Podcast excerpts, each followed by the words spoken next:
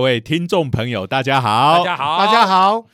九九，你为什么慢的半拍？对啊，我就 我就是属于那种恐龙，有没有？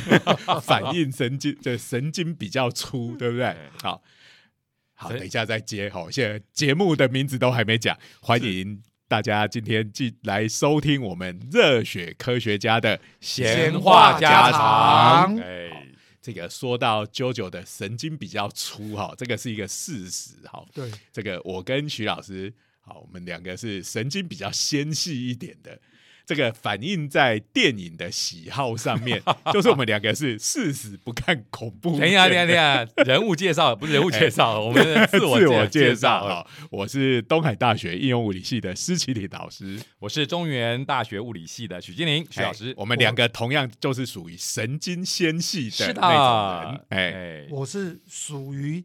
特爱恐怖片的，特爱鬼片的，这个九九好。所以刚刚讲的哦，虽然我一直觉得恐龙这个东西是传导，我们都讲说，因为脑袋跟尾巴离太远哈，所以很慢，所以反应慢，所以刚才来笑笑啾啾，就现在居然扯到神经粗。这个粗细应该跟快慢没什么关系，感觉越粗的话，如果照这个电流传导来看的话，神经越粗，应该讯号传得越快，没错，对呀。哎，主要是因为热能量不足，它没办法传太远，难以驱动，对不对？好，所以你的能量如果够的话，粗的神经应该就会传得比较快。嗯，好，这个好不容易把这一个话题接起来了，可是我还是要说。我不看恐怖片，恐怖片超好看。哎呦，不过有时候这个现在各种片型，他们的界限越来越模糊了，对不对？好，对呀。说以前我们讲恐怖片，恐怖片一定就是要有鬼啊，要有幽灵啊，对不对？要有怨灵这种东西，那个我们叫做鬼片。鬼片，然后恐怖片怎么样？鬼片属于恐怖片底下的一个分支嘛？对，那恐怖片又有分惊悚片、惊悚片。对，哦，所以说有时候这个边界实在很难区分哈。惊悚片我们都通常就是没有这种超自然力量，鬼跑出来。哦，这最经典的就是像什么《沉默的羔羊》这种的，对不对？好。但是那个就是人比鬼还可怕的这种，那种只要没有太血腥，我还看可以接受啦。哈啊！可是那种，反正我们就是怕鬼就对。可是我也被骗过嘛，就是那个很有名的那个，I see dead people。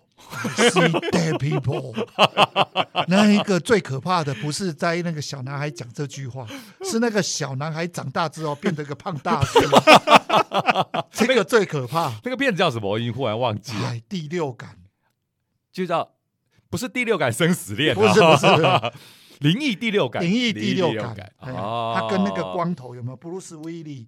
我们不爆梗，虽然已经久很久很久的片子了，可是那片我印象很深。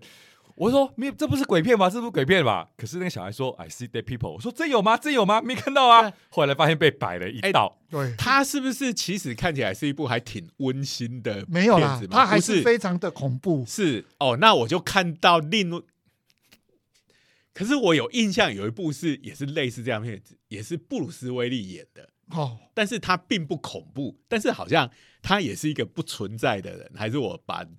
事实上就是你讲的这一部，但是基本上它不温馨，因为它整个都弥漫的非常恐怖的的的那我知道，我可能就是遇到恐怖的部分，我的脑袋自动 shut down，就没有把那个恐怖的部分给吸收。你要感谢你的大脑，这个是真的神经粗的人出现了。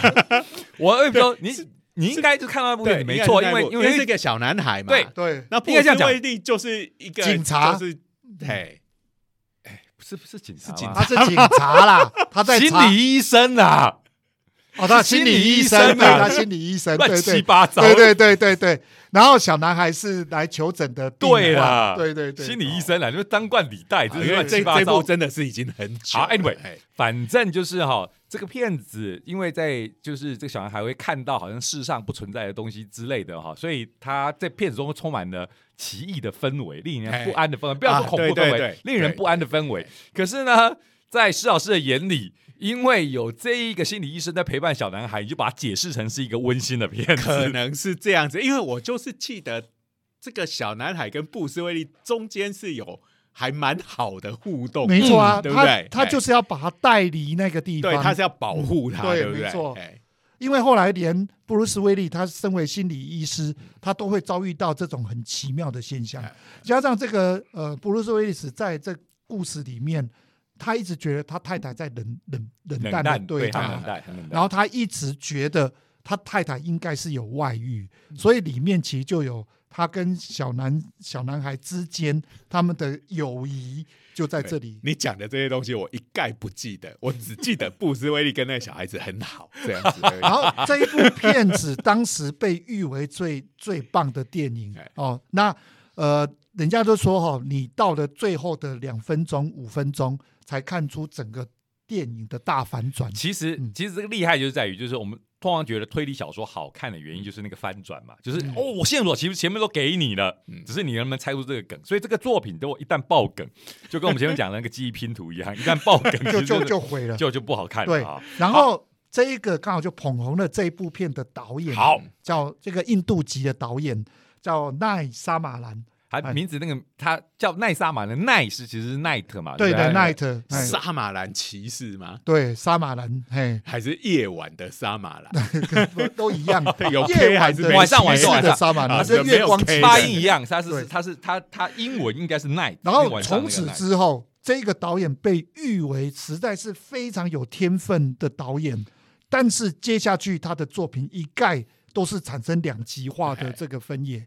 比如说什么水中的女人呐，然后呢，什么降世神通，有没有那个动画惊心动魄哦，惊心动魄，甚至我们后来有看到一系列的这个人格分裂，就叫分裂那部电影。后来不是还有所谓的纳沙马兰宇宙，两部惊心动魄跟这个分裂两部合在一起。这个一听片名就是我不会去看的那种电影。哎，他的电影其实我个人。觉得还蛮有那个味道。他其实不见得一定都在演恐怖片或鬼片，但是他自然而然就会散发出一种很诡异的的氛围。其实哦，如果要类比，我觉得它有一点像伊藤润二那个味道。它就在那种现实的都市当中，会散发出一种非常诡异的现象，然后借由这诡异的现象，让你去想。那个恐怖就自然而然而来。虽然哦，他是做这种恐怖啊、灵异啊出名的导演，不过我还是忍不住哈要说一下，就是我那时候看这个导演的时候，最让我惊讶的是，他有担任《一家之鼠》的编剧。身为一个老鼠的爱好者，对这个印象深。一家之鼠是那个就是真人跟动画对对，然后他们是组了一个 band 的那个嘛，小老鼠史都华，对史都华，对对对。我我要讲一件事情哦。基本上，这奈沙导奈沙马沙马兰导演 基本上是印度来的，所以他各种的片型我大概都难不倒他。你说他会突然间这个导起一个印度歌舞片，我也 OK 的。歌舞片当然是对对对，这个印度人的这个专长。你要知道，印度。整个他的拍片量了，宝莱坞的拍片量是全世界第一，连美国都跟不上。然后他要消化全世界的片种，他自然就有一种变形的片出来。所以基本上他会拍什么片，我都不怀疑。他最近有一部电影，我忘记片名了，但是就是讲说有一家人度假，跑到一个沙滩，就这沙滩的时间过得比常人快。小孩子进去，结果一到这个半天就变老人了。普就普岛太郎式的，对对对对对，就他们逃不出那个那个。那下次可以拿这一这一部片来讲相对论。哦，这一部那一部也很也很惊悚，他就是不明白的一个奇妙现象。其实就真的蛮像一屯任二的，就一个恐怖现象，然后讲人在那种当下你会发生什么事。好，刚讲到相对论嘛，好，相对论大家知道就是爱因斯坦嘛，没错，这个世界上其实不读物理的人大家也都知道，那因为爱因斯坦名气实在太大了啊，所以。呃，后来有各种人，呃，他把他自己想说的话塞进爱因斯坦的嘴里啊。对啊，这个然后再做个梗图，大家都觉得哇，超有说服力。大家网络上面看到就是叫一个爱因斯坦的头像，然后旁边就有一段话，还要是黑白的，一定要用黑白，底色要全黑的那一种，然后再用那那种什么，就是很文青的那种字体啊，对对对，康熙体还是什么的，对，就。煞有其事，煞有其事，大家就会相信这句话就是爱因斯坦说的。那这些这种的话。哎，有的其实是还蛮有道理的，嗯，那有的当然是随便大家搞笑的，可是有道理的话，也不见得就是这些名人讲的啦。我们要说，我们今天要讲的一个例子，就是跟爱因斯坦有关，好，也跟刚刚讲舅舅讲这个导演有也有关哦。哎呀，这 这个这些梗都圆回来了，简直就是跟《灵异第六感》的编剧一样，我这梗都。在一起了，我我我我先讲一件事，就刚才我有提到他的最新的一部作品，就是一个沙滩上，然后那个时间过得非常快。那部电影叫做《鬼佬》，鬼就是诡异的鬼，然后老，然后那个英文片叫《Old》。哦，他就讲说人在那边就会突然间变，但是完全是台湾翻译片名的这个 精髓都在这个这个里。对对对。好好好好，哎，最新的我们先不讲，我们来讲刚才讲到的，也会扯到爱因斯坦的片子。那有一句话，其实这句话还算相当有名，应该蛮多人都听过的。好，就是就是说，爱因斯坦说，好，如果蜜蜂从这个世界上消失了，那人类在四年之内就会灭绝。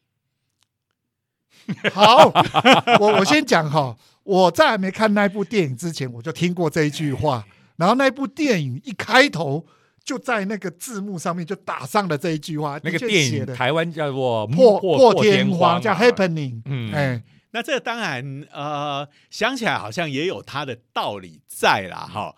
这个的确，第一个蜜蜂是应该是真的有在减少之中，这个好像各地的这个数据都有显示这样的迹象啊。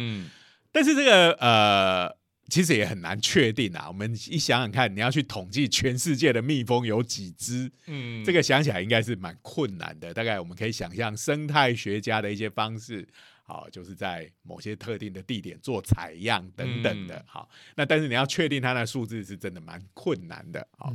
那呃，那但是为什么会说蜜蜂如果一灭绝，人类也会跟着灭绝呢？其实我还是要要听到这句话，还是忍不住吐槽。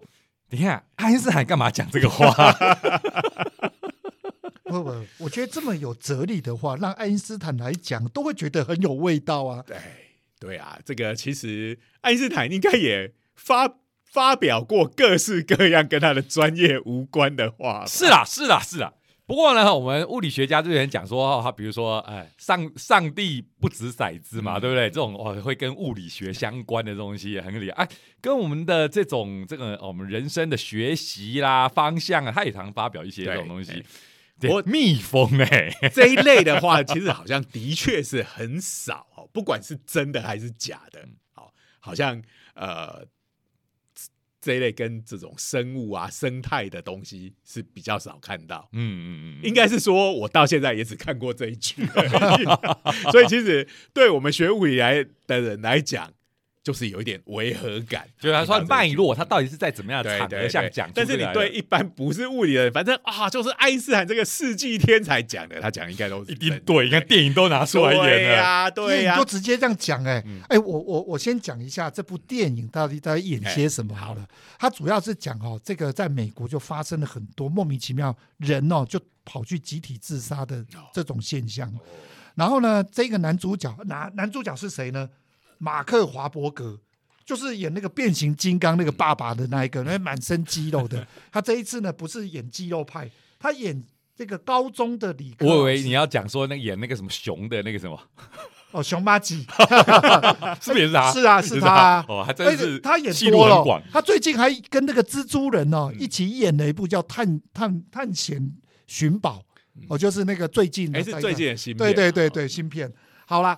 然后这部片就讲他是理科的老师，然后他逐渐就在发现一件事情，哎，蜜蜂真的在减少。然后呢，他认为哦，因为他教理科嘛，他说糟这样糟糕了，这个植物就无法这个受精，哎，授粉就无法受精，那个植物就会整个就就灭灭绝。然后他觉得这是一个很可怕的现象。结果他主要的这样一调查，才发现原来那个自杀的现象。跟蜜蜂短缺竟然有直接的相关，因为他发现会产生那集体自杀的地区，首先蜜蜂就消失了。哦，就是蜜蜂会先从一个地区消消失之后，消失之后，那个地方的自杀率就会上上升。对，然后他逐渐才发现，原来这个像是一种病菌、病毒一样的散播，从美国的西岸蔓延到整个美国，都发生这样的现象，而且它像是一个路径，慢慢的席卷整个美国。所以呢。就就好像在躲瘟疫一样，男主角就一边在探究到底是什么原因，一边在逃难。嗯，哎，这整部电影是这样，所以他才会片头一开始引用了爱因斯坦讲的这句话。所以这部片是个鬼片，还是惊悚片，还是因为他从台好莱坞歌舞？你你也知道，最后一个可能性否定。那沙马兰他几乎都不会去解释这个现象到底是什么，对，那只是告诉你。这个可能是大自然的力量，就造成的是这样，因为人类干了太多破坏大自然的事，这个大自然的反扑就来了。嗯，好，所以就这样，他没有说到底是什么，没有，他主要就要描写这个现象造成人要怎么样活下来。嗯，好，这是哪一年的电影？哇，这个非常久了，好像是已经十几年前，十几二二零零八二零零八。那那我是不是可以来问一下？因为已经这么老了哈，应该可以问一下。那这样他没有等于是没有揭开谜底嘛？哈，对。那这部是怎么收尾的？他收尾就是他作为一部电影要成立，就是大家会就说哦，有这这这，然后这个可能是这样，然后就结束了。这个观众应该会有所不满。他最后的结束就是突然间那一个东西又不再蔓延了。然后他们后来，他们就说，这个就是大自然要给我们的警惕，因为它等于就是要让人类灭绝掉一部分，然后达成一个平衡，它就会停下来。对，哦，所以你说为什么？他也没为什么，他就突然间又停。所以这个不是很典型的那种剧情片，就是了。呃，他的都其实很讲剧情，因为他都在描写人性，在这样子的情况底下，这些角色之间，对对对对，要怎么在这个情况活下去，然后他们之间怎么互动？是好，那不过我们就还是回到这句话哈，这个蜜蜂死掉，为什么人类会灭亡？刚刚舅舅讲到一点嘛，然后就是主角的一个推测，好，就就说，哎。这个很多的植物作物都是靠蜜蜂在授粉的，嗯，好，那所以这样子的话，有可能，哎，那植物都没有办法产生下一代啊，也没有办法结出果实啊，结出谷物啊，那我们就没东西吃，然后就人类就饿死了，是这样子的理论基础啊，好像。还算可以，我可以接受。虽然我不是学生物的，可是可以看到，的确哦，授粉这个东西就是关系到植物的繁殖嘛，对不对？然后蜜蜂都没有了，那植物就会影响到整个生态啊，生态就出问题。虽然我在怀疑，你可以这么笃断，就说哦，我们就会灭亡吗？这我大概觉得还是当初跟着这一句话，还有一个讲法，就是说我们人呐。吃的东西有三分之一是来自于蜜蜂授粉的贡献，好，所以你一下子少了三分之一的食物，这当然就是非常严重的事情。好，那不过后来呢，呃，因为我们有太多这种经验，就是说，哎，谁谁谁说谁谁谁说，对呀，对呀，不是这么一回事，所以我还是要吐槽。所以爱因斯坦只有讲过这个话吗？那。这个后来呢？哎，我们当然这个现在万事问 Google 嘛，哎，应该有这个疑问的不止我一个。当然，这个呃，Google 的东西也不一定对啦，哈。但但是，不过我们如果是找比较是属于学术机构的，好那个正式的这种呃研究单位的发言，当然可能就比较可信一点哈。那么就找了一下，哎，就看了一下，把这这这一段 quotation 这。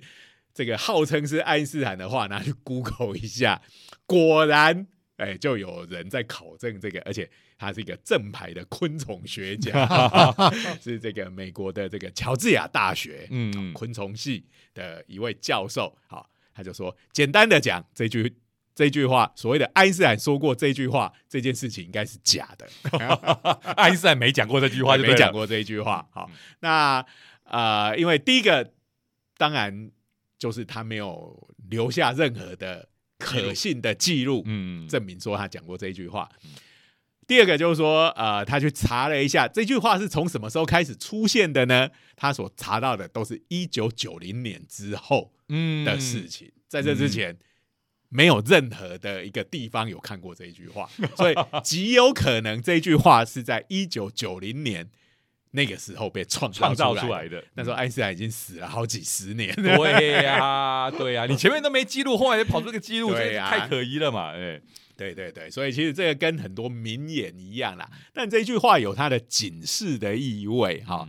那尤其是像现在这个全球气候变迁，对于生态其实产生了蛮多的冲击。好，那不过他也说哈，哎，蜜蜂如果整个消失，但可能是一个非常严重的事情。但是它的严重可能不是来自于说我们的食物都是蜜蜂的贡献哈，他说其实靠动物授粉的植物啊，其实并没有占那么多，嗯，是连百分之十都不到。啊？啊，这个跟我们以前认知的差很多，对对对对对，好，所以这个呃，因为这个我虽然我也不是生物背景的。可是你说，比如说这个蜜蜂的授粉的植物啊，如果是真的是占很大比例，我们我我脑中想象应该会看到很多蜜蜂，世界到处都蜜蜂在。对啊，那我们通常看到蜜蜂，你的第一个反应是什么？我我怕被它叮到，对，怕被叮嘛，对不对？所以我们得感谢它去做这个授粉的工作。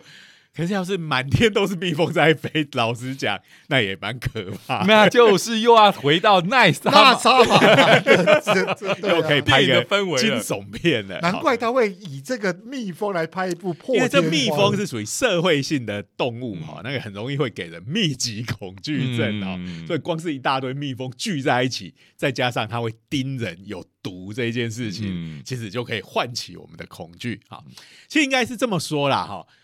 可以靠动物来授粉的植物的确相当多，哦，可能是真的，它有到百分之七十五左右的比例，好，但是那是指可以由动物来授粉，好，也就是它授粉的方式不止一种啦，就是说你即使没有动物来帮忙它，它还是可以授粉。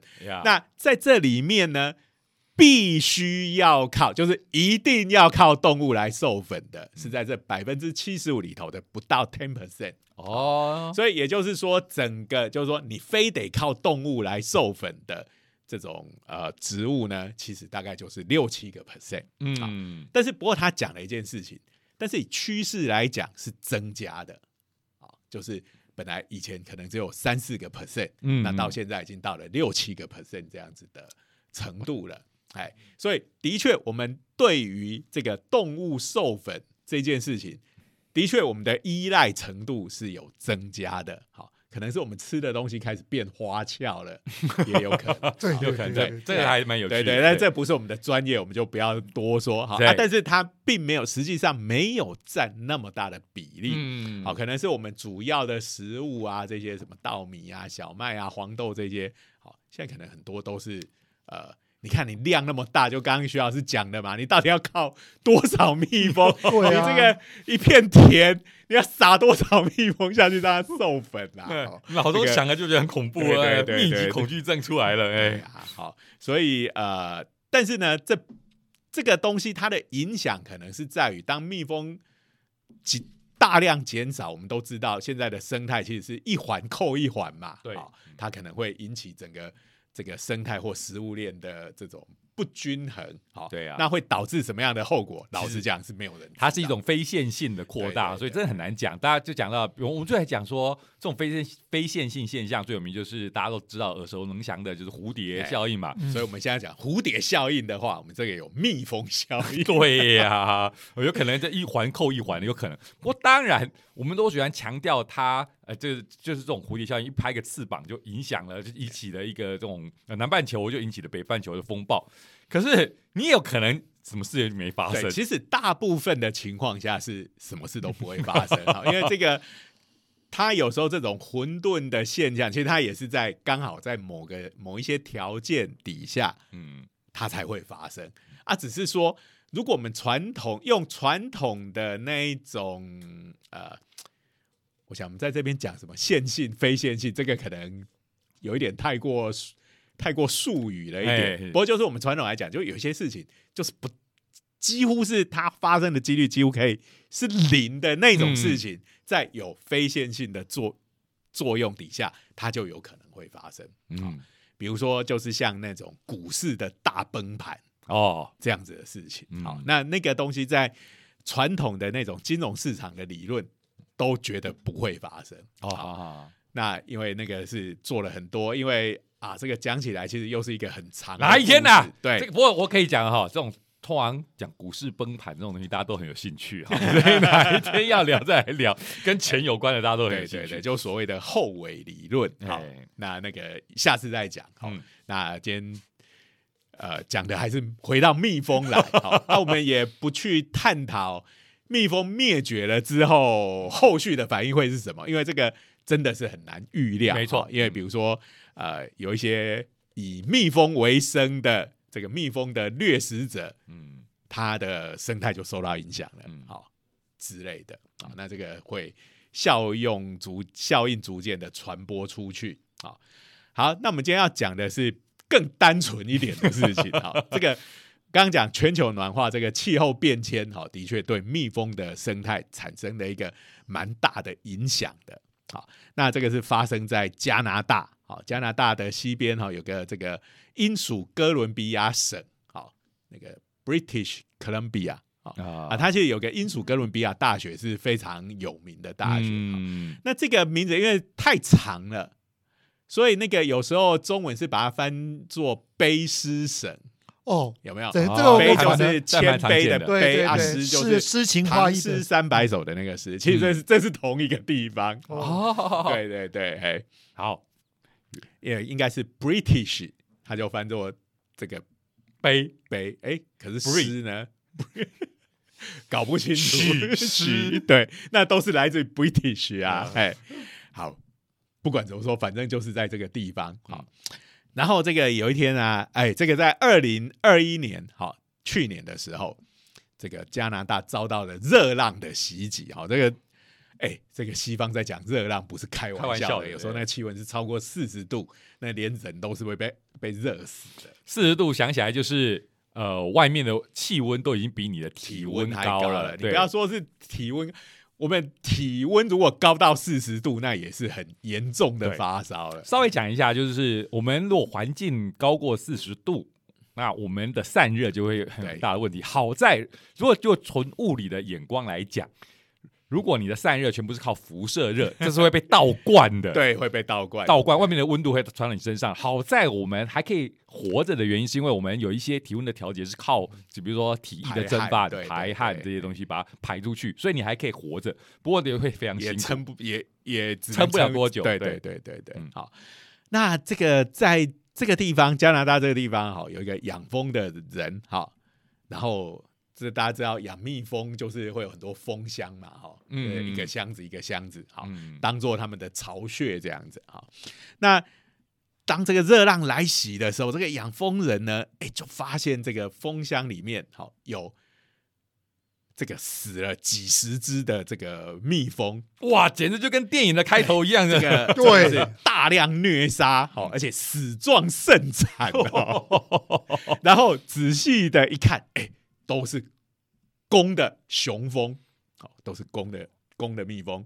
等一下，等一下哎，等一下，蜜蜂这东西，因为我不是生物，我有点忘了，所以蜜蜂应该是不是工蜂都是工蜂都是公的，工蜂都是公的，工蜂都是工蜂母母的，啊工蜂是母的。对对对对，工蜂都是母的。对。那个雄蜂哈，就是一般就是交配用对它唯一的功能就是交配，好，然后整天是吃闲饭的嘛。哦，我想起来了，我想起来了个蚂蚁的世界也是一样啊！哎对对对所以工蜂那个工是做工的做工嘛所以为了避免混淆，我们口语用雄雄蜂蜂我们就用雄雄蜂。好，我这个不是在弓跟那个讲我们雄蜂飞弹。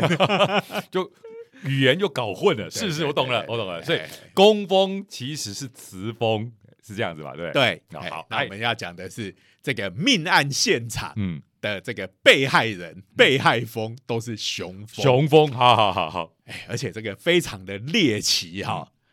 这个呃，雄蜂它的身体的构造，因为我们知道它的唯一的功能就是来交配嘛，哈。那这个它们交配其实当然就要有生殖器官，好。嗯。那雄蜂蛋我们也把它称为阴茎嘛，嗯。就是跟类比于这个人人类动物啊。嗯但它的阴茎比较特别，它是藏在它的肚子里的，平常是藏在它的肚子里。好，那啊，所以叫做内阴茎，好，藏在它的体内。嗯，然后，诶，它的这个阴茎其实相当的巨大。就几乎塞满了他整个肚子，就跟他的肚子 几乎是一样大哇，还真大。对，所以以比例来讲，哎呀，我们的 PTT 乡民说三十公分这个根本不够看哈。你想要这个卷一卷塞进肚子里，这个可能要用公尺来计算。好，那这个他交配的对象当然就是女王蜂，对不对？蜂后或者叫做女王，哎。那合合理嘛？你要讨好，基本上就是后宫的概念就对了。你当然要哎让女王满意嘛，所以他这个像我们看那个《王者天下》有没有那个漫画？好，就不是讲秦始皇嘛？那秦始皇他的妈妈，他秦始皇身世非常坎坷嘛，对不对？好，那反正他有一个男宠，哦，那个那个字很难念，跟车有关的那个我不 对对孤。反正就是他那个男宠，就是就是以他的可能一次不止三十公分，非常巨啊！这种你看皇家的这种呃女王哈，这个都是需要很巨的。好好好好好，我靠，我们再讲下去要变十八斤。对对对对对，我们这个这个这个这个要拉回科学主题。对对对，那它交配的过程是这样，要交配的时候，当然就要。掏出家伙来，对不对？这个内阴茎就会从这个他的腹腔里面伸出来，哇，真的还蛮大一个的。哎，然后就交配，交配完了之后呢，就从雄蜂这一头切断了。这个颇猎奇哦，很猎奇。哎，然后这个呃，他的这个阴茎呢，就留在女王的身体里面，然后这个。雄蜂就切断，哎，切断之后，但没多久它就死掉了。哎，那其实这个让人想起那个螳螂，有没有？对对对对，螳螂都是工具人，我们的印象就是说，跟这个雄蜂真的是有异曲同工之。螳螂不止当工具人，它还变食物，它还变食物。对对对，螳螂这大家应该蛮多人都知道的，就是在交配这个到了高潮这个射精的瞬间。这个母螳螂就用它的大镰刀，啪就把它的这个头给砍下来了，对不对？想起来真是太恐怖了，比我们今天讲的刚才那恐怖片都恐怖。对不起，所以这个呃，跟这个蜜蜂呢，差别大概就是一个是切大头，一个是切小啊，真的是啊，这个大自然太奥秘了，对，所以真的是好。真的雄性这种东西好像真的是很废，对不对？就是除了提供这个呃精子之外，没有任何的用处，基本上是渣男的。对，然后用完就这也不叫这，我们渣男有别人。你想想看他的下场，你想看他的下场，所以你就可以同情他 过那么废了，对不对？对对对啊，因为你的人生就只有有意义的，就只有在这一瞬间而已。好，好。那回到我们的命案现场，哈，这些雄蜂并不是因为跟蜂后交配以后才死的，嗯，他们就是莫名其妙，莫名其妙，然后就是他的内阴茎就从肚子里面爆出来，而且还精液大爆射，嗯，好，然后就死在现场，哎。就是呃，就是这样一个还蛮凄惨的死法。对不起，我昨天今天非常的限自己哈。没有啦，我们讲的是动物啊。是是是是是，对这个这个就所谓的阿姆斯特朗旋风，阿姆斯特朗炮。好，可是这个一发就死掉了。哎，所以到底发生什么猎奇的事件呢？哈，就是因为说什么原因造成这个猎奇的事件呢？为什么就挂掉？他既然本来的目的是要交配，现在没有交配，然后就发生这这个这个事件。哎，那这个的话，其实在这个研究里面呢，它其实还没有找出真正的原因啊，但是已经确定了一件事情，就是是温度的关系。哎，那在风箱里面，因为风箱是一个这个密闭的空间嘛，哈，所以它又放在太阳底下，其实它本来温度就蛮高的，大概是维持在摄氏三十五度左右。那当你到四十二度。的时候呢，就开始会有蜜蜂开始死掉，就太热了。哦，原来蜂箱本来平时的温度就已经就蛮高高的，就蛮高的啦已经接近几几乎跟人类人类的的体温差不多。因为哎因为它那个蜂箱哦，事实上都只有最上面一层可以散热，它周遭都是用密木密头木密来围起来。对对对对对，所以因为应该是它本来它的这个活动的温度就比一般的室温要来的高一些对，。没错，大家像你看，像那个蜂巢嘛，对不对？密密麻麻的，嗯好，所以这个在蜂巢的内部应该温度也是蛮高。然后你想想，它蜂蜜又把蜂巢那个六那个六金格哦，给给也把它封封起来了哎，其实根本没办法散热哎。嗯好，那但是呢，到了四十二度就呃过了大概他们只能撑两三个小时，就蜜蜂开始死掉啊。嗯那如果到了六小时呢，大概就会死掉一半左右。哇，好，这个应该就是他们在控制的实验条件底下下去做的测试。好，嗯那这个就是他们的诊断，就是蜜蜂就是因为热休克。好，那热休克应该就是反正它没办法散热，然后就这个体温过高就死掉了。是不是就是像中暑这样子的对？对对对哎对，嘿，那呃，但是在雄蜂的部分就是特特别，哎，真的在这样子的条件死死掉的这些雄蜂，真的就是会大爆射，然后这个呃内阴茎破冲破它的肚子跑出来。好，那呃机制是什么还没有完全确定，但是呃应该是温度的影响是没有错的。所以热到可以热热到爆爆炸大爆 射这样子啊，好，真是太惨了，呃有一种恐怖的感觉。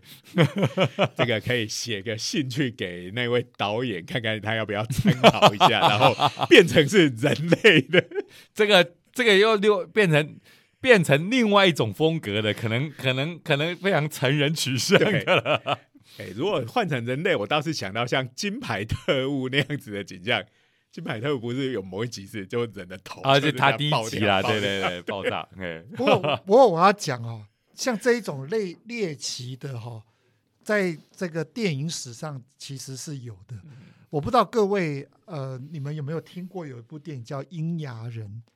他其实讲说一个女生对这个长大成人，尤其是要开始对，比如说做爱啊这一些有有有有有，你这样讲我产生了某种恐惧症。有有有有有，所以他在他的这个呃阴道的部分就长出了牙齿。嗯嗯。只要对对他不利的，他就那个就把它咬断。对对对对，这个片子这样讲听起来有点搞笑，可是其实他还满个程度是，就是刚才讲到，就是这种恐异性恐惧症的一种转化。他他是这个艺术电影啊，嗯它其实都在讲这一这一这一这件事。不过其实你你刚刚讲的是女生那一边的恐惧，但是好像心理学里头也有男生有同样的恐呃，惧，去世恐惧症，对，就是怕一做之后就被去世了。对对对对，这里讲的去世不是死掉的那个去世，是被淹掉的要这个，阉割的，对，对，没。错。嗯哎，所以这个，哎呀，这方面真的是相当的复杂的问题。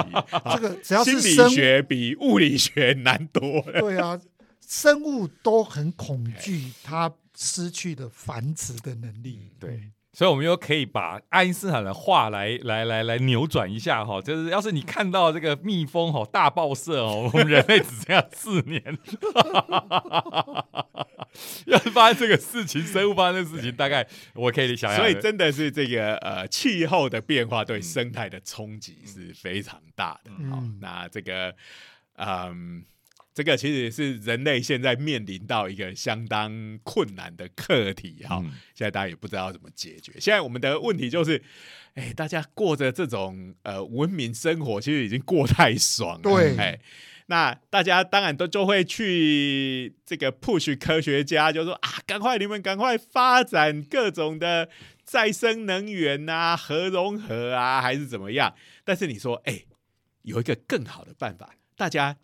节约能源一下如何？你马上就被骂死了，对不对？因为这个叫做由奢反俭难哈。哎我们讲这个福音新世纪福音战士里头梅里的名名言啊、冷气真是科学的至宝，哎，人类的至宝，科学的胜利。嗯像这种年代，如果天气一热，要叫大家不开冷气啊，哎，不开电脑，不开网络，这个现代人可是会跟你拼命的。每次我们就在讲，就是念博士班的时候，那个念博士班的时候，施老师是在这个大楼最顶端嘛，有太阳直射嘛，对不对？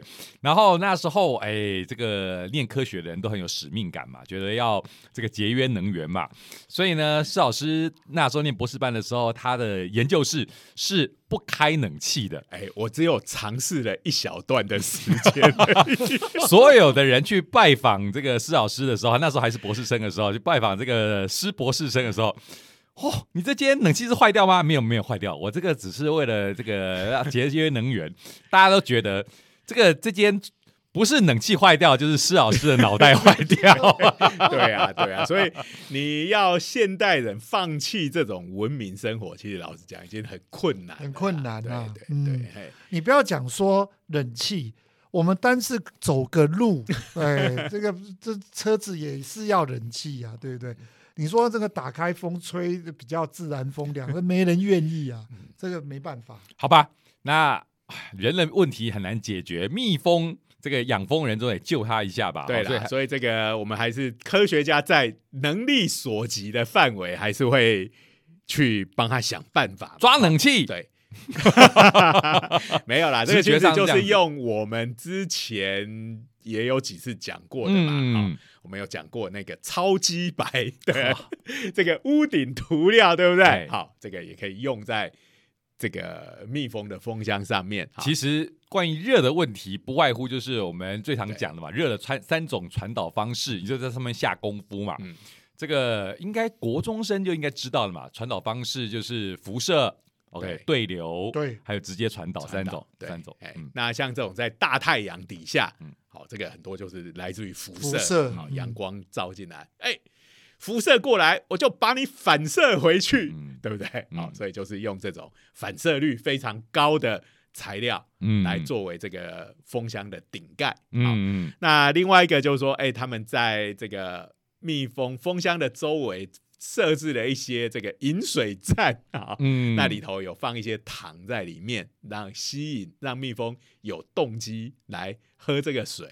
那他们。把这个水带回去它的风箱里头，就是刚刚讲到的，因为有这个水分的蒸发的作用，嗯，所以也可以把一些热带走。那不过实验的结果比起来呢，是隔热屋顶那个方式是比较有效的。哦，对对对，就是一方面辐射，好，而且还好像还有就是你要要刚才讲到传导隔热材嘛，就是外界的温度、外界的温度跟内部的温度，你你要把它这个用这种诶像。其实像棉被一样的东西嘛，就是所谓发泡材料，对对，把它隔绝是应该是很有效果。其实就是把这些手段，反正就都是物理物最基础的物理学的方法，对啊，都用上去，哎，就可以把这个温度有效的降低。好像那个加这个隔热屋顶，好，它可以这个降温大概三点七五度。好，那如果用那个取水站，好，糖水补给站。可以再降个一点一度，那当然就两个合起来用嘛，对不对？合起来就可以降个差不多五度左右。那比如说下一波又有热浪四十度的热浪来的话，那它可以降五度，就可以维持在它正常的三十五度的这样子的温度啊。我们这些雄蜂就可以不用大爆射了，你的阿姆斯特朗炮就不用拿出来拿拿拿出来发射了，而且一发。就死掉，这实在也是太惨了。嗯，刚才讲到这个隔热材料，其实在上课的时候，我想讲到原理，这个当然大学生都没有问题。不过通常就是，哎，他们小学，他说跟小学生讲的时候，就是说人要保冷，就是盖棉被。他往往都会大家会直觉，盖棉被不是很温暖吗？就是就是小学生的时候，一下子他的脑袋也转不过来，就会觉得，哎，我们平时保暖还是盖棉被，可是。你要你要保冷，其实也就是要隔热，也是盖棉被也是有效的，可以保持冰块不融化的一个手段。你你记得我们如果到那个超级市场买生鲜，有所谓的保冷袋，有没有？其实里面就是那个锡箔，它也是主要是不让那个，对它锡箔是表层嘛，对，那里面其实是有点像泡棉那样子。那其实比如说就一些呃多孔系的这样子的材料那这个是可以隔绝热的这个传输啊。那为什么我们盖棉被会温暖呢？那是因为我们人体自己发出来的热，然后被棉被盖住之后，你热也不容易散发出去嘛，要所以你才会保暖。好，那所以你里头放一个热的东西，它就会热；你里头放一个冷的东西，它就会冷。好，所以其实。你要说你今天拿了一个保温袋也好，保冷袋也好，其实他们是一样的东西。对对对对对。小朋友当然有时候你的材料就是说你要耐热到几度，你要耐冷到几度，它可能是不一样的。但是如果在我们日常生活中，好，你那个保温的东西跟保冷的东西，其实你是可以通用。嗯嗯。好吧，差不多了。是呀，这个对，我们我们为。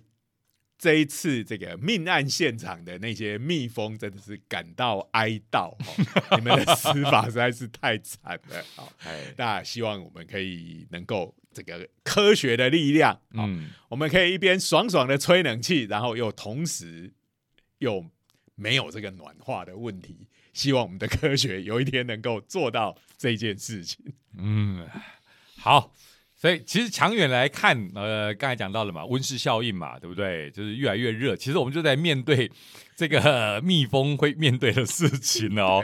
对呀，越来越热。好了，所以那个蜜蜂这边。我们现在台湾的话，应该还有很多养蜂人。这个台湾的蜜蜂产业应该也是在。然后呢养蜂人他们都喜欢拍一张照片，有没有？就是蜜蜂爬满了他的全身。哦，对对对对，蜜蜂是我的好朋友。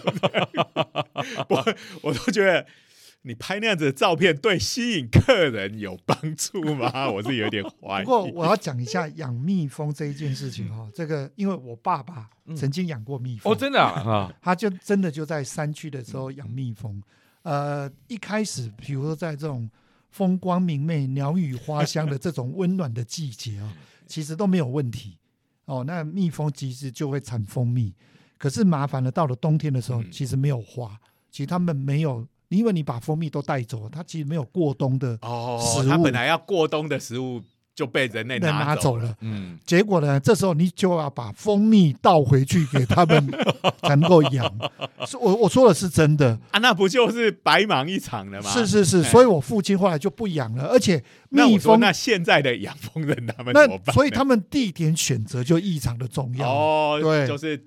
最好要让它冬天还是有花可以对，所以我们看到很多所谓的养蜂场，事实上它的花种类都会在一年四季都有花可以开，这样子它比较能够采到蜜啊，不然冬天的时候真的会。那我可不可以拿糖水给它？呃，之前的确是有喂，可是问题冬天，那你又在山区，其实你要每天这样去喂，那个量要很大，所以呢，基本上也没办法。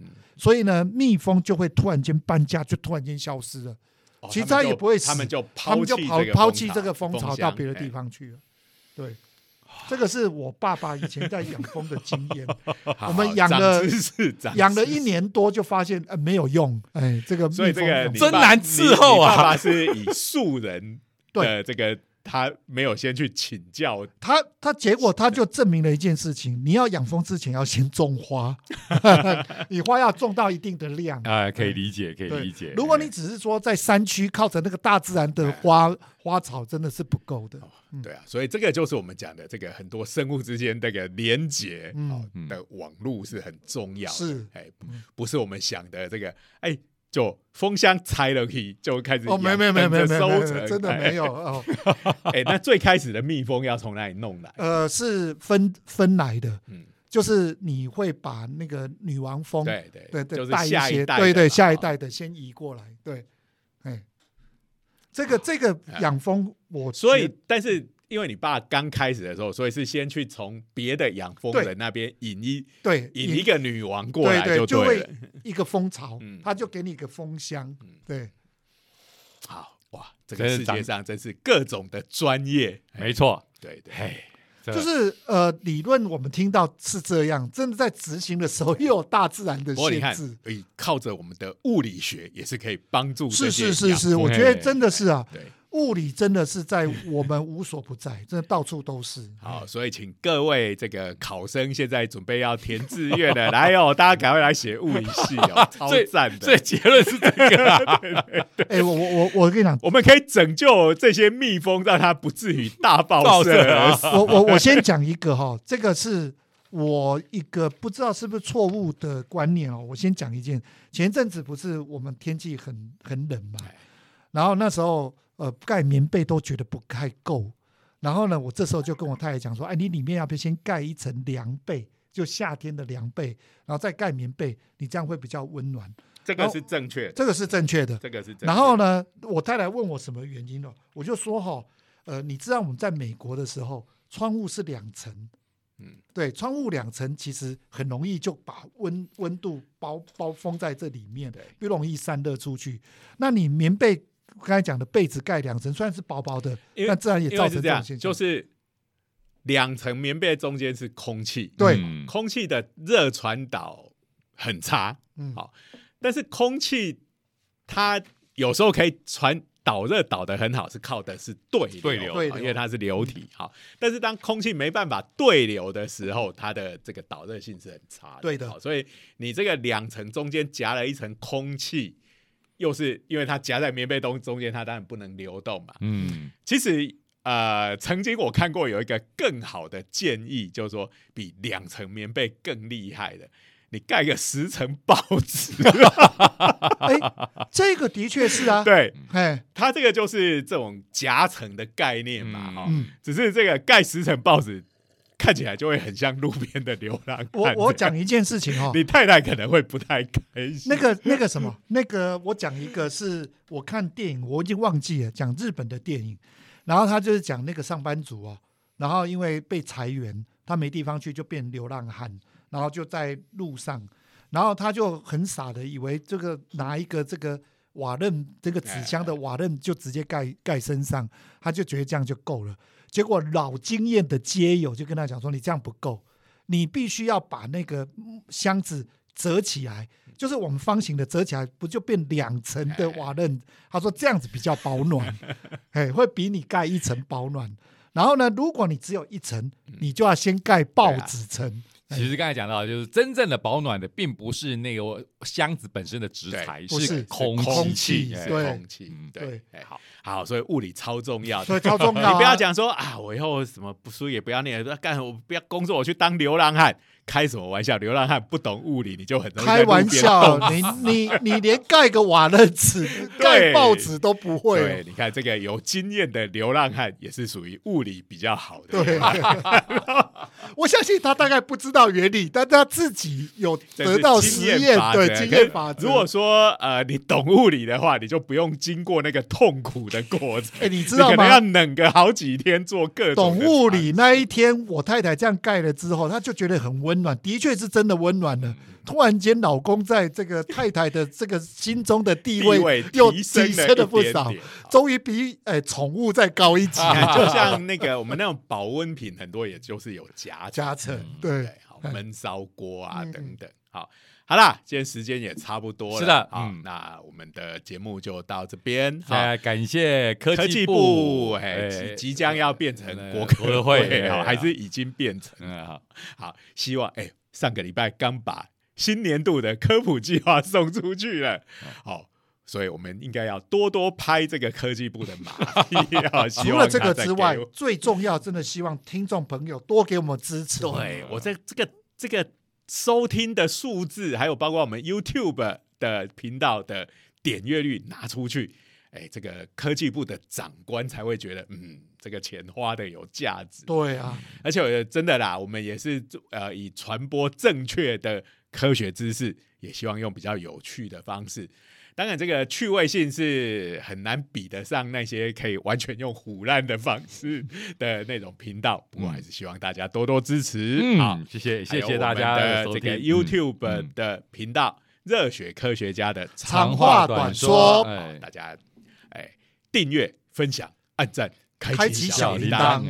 哎，好像好久没有讲这一句，毕竟我们还是不够专业。对，哎，那我们就下个礼拜。同一时间，好，再会，OK，拜拜，拜拜。